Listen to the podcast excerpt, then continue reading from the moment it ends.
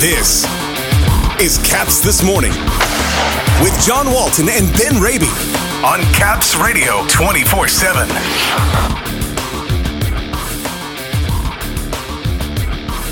Nic Dowd tips his way to a Capitals Game 1 victory in overtime. Craig Anderson wins his first playoff game in four years. And game two tonight as the Capitals look to take a two games to none lead in their series with Boston.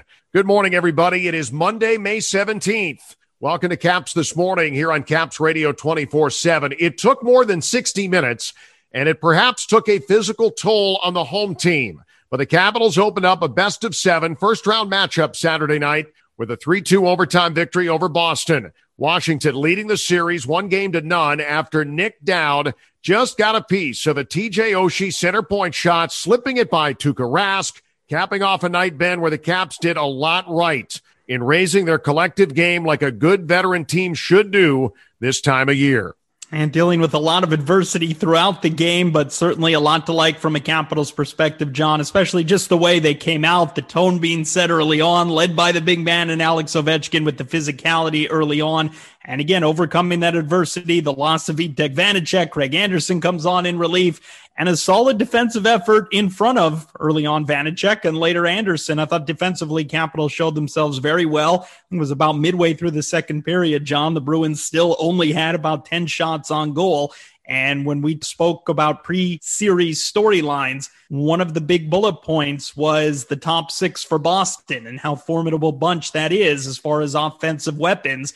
And for the most part, the Capitals held that top six for Boston in check. Thought the physicality was there, the defensive effort was there. Craig Anderson was sharp once he came on in relief. And even a guy like TJ Oshie ultimately coming up with a couple of big assists, including on the game winner playing through some pain, we'll say, uh, TJ Oshie. Collectively for the Capitals, a lot of guys stepping up under not ideal circumstances for that series opener. On the subject of that physicality, we said it in the days leading up to Saturday that for the Caps to beat Boston in this series, they got to play the body. They had to make it hurt, not just to make that physical investment in the series, but to draw penalties too, get under their skin. All of that happened in game one. That's got to continue in game two tonight man, the physicality. What what I liked about it too, John, it wasn't it wasn't necessarily extracurricular post whistle scrum shenanigans. No, it was in the game and it was you know done with a purpose, you could say. And starting again with Ovechkin on that opening shift, the big hit on David Krejci. You talk about using that physicality, maybe able to draw penalties out of it.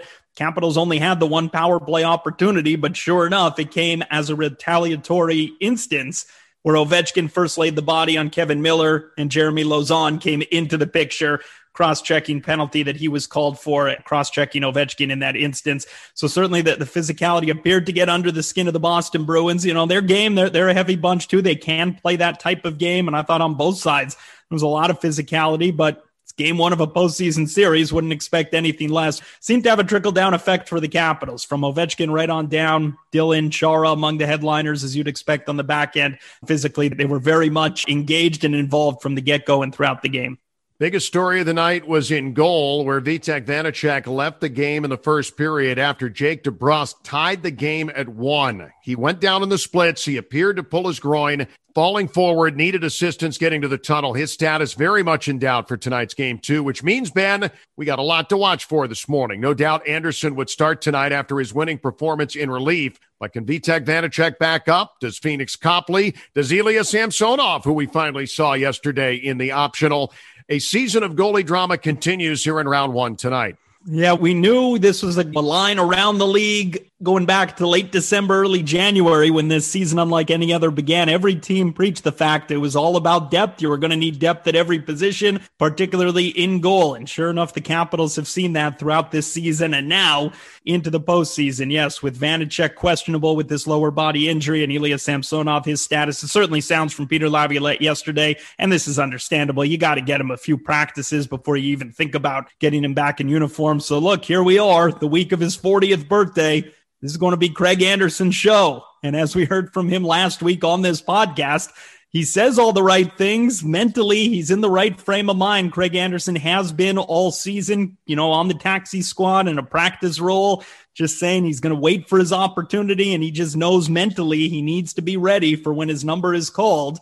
And sure enough, the other night he looked the part, turned aside 21 of the 22 shots he faced in relief of Vanecek, and now an opportunity potentially to start. And certainly uh, a guy, you know, again, Anderson, a realist, understands what the circumstance is, understands where he is in his career. This is probably his last opportunity to play on this stage. And I think it's an opportunity he's looking forward to taking advantage of maybe easier said than done. Certainly a formidable bunch on the other side in Boston. But I think if there is a veteran you can trust in this position, it's a guy like Anderson. Let's keep in mind, John, 650 plus games in his career regular season, pretty good track record in the Stanley Cup playoffs as well. If you were going to turn to a third stringer, I think you'd be hard pressed to find one better position to handle it under these circumstances than what the Caps have in Anderson. Yeah, he's a steady hand back there. Absolutely no issue with him starting game two tonight. Thought he was very good for this team and obviously under some very dire circumstances when your number one in the game goes down early in the first period of the very first game of the Stanley Cup playoffs. After missing the last few weeks of the regular season, Alex Ovechkin looked like a man possessed in game one. He set the tone physically. He was dominant in the offensive zone. The Caps needed a strong performance from him to lead the way, and boy, did they get one. My goodness. I think if, if Craig Anderson is the number one story, and I think it is from game one, his emergence in relief of Vanecek, I think Ovechkin is right up there. Just the eye test, John. We were wondering, okay, he showed himself well in the regular season finale against Boston, but we knew that game didn't have much intensity. We were wondering, okay, how would he respond on, on the big stage now, the Stanley Cup playoffs against, you know, the actual Boston Bruins roster that they brought for game one? And golly, from the hits, from the burst of speed through the neutral zone, he had one play in in particular, John, in the third period, where he had a burst of speed through the neutral zone and drove to the net from the wing. It was almost like a power move to get to the high danger area.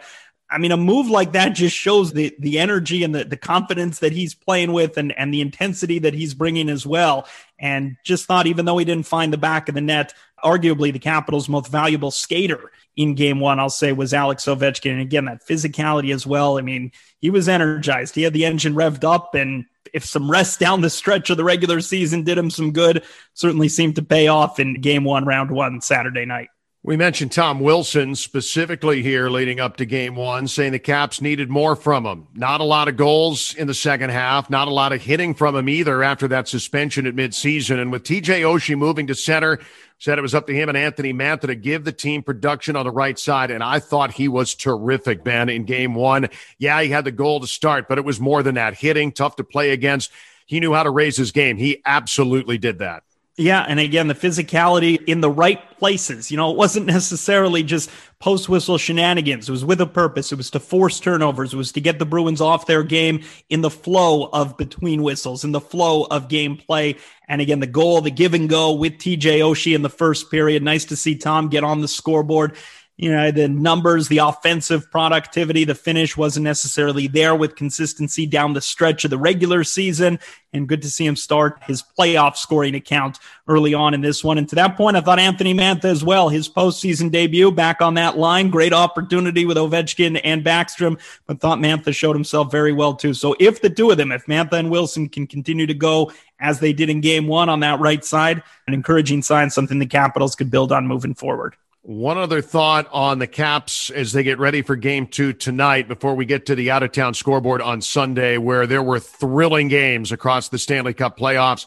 Get to that in a second. But the Caps went out and got Michael Raffl at the deadline, a guy with a decent amount of playoff experience, versatility as well. I really thought he made the mark on the game in all three zones on Saturday night, Ben. Really solid start for the former Flyer in the lineup.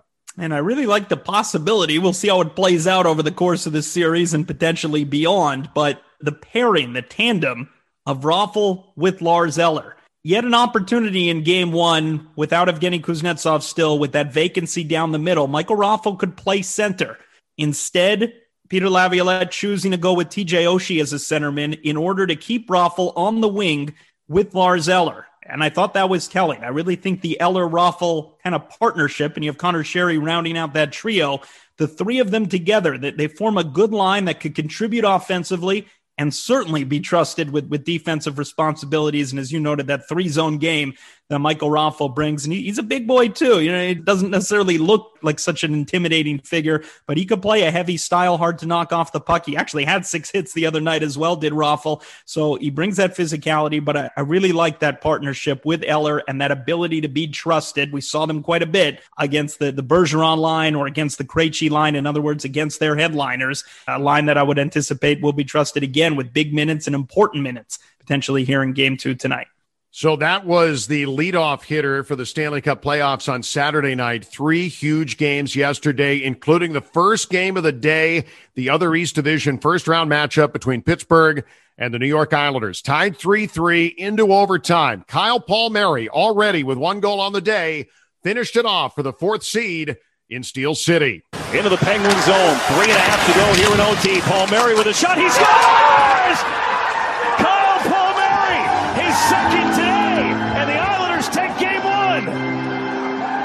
That's Brendan Burke on the call. Islanders win on the road 4 3. Ben, they lead the series one game to none. The four beats the one to lead us off, and the other one in the East. And Kyle Palmieri again with those two goals. And how about Ilya Sorokin? Maybe a late decision to make him the starter. He comes up with 39 saves. And also of note there, John, the Pittsburgh Penguins during the regular season, 25 1 and 1 when leading after two periods. They did lead after two periods in this one, ultimately fall in overtime. So credit those Islanders rallying the way they did and ultimately pulling it off in overtime for the 1 0 series lead. And Pittsburgh continuing to struggle in the postseason. Mm-hmm. We'll see what happens. It's been a theme over the course of the last couple of years. Long way to go in that series, though. Minnesota and Vegas out west, a scoreless game and the third straight overtime game in these Stanley Cup playoffs. It was a goaltending duel between Marc Andre Fleury of the Golden Knights and Cam Talbot of the Wild. And in sudden death, the Wild take game one. Goes to work for the Wild. Centers one.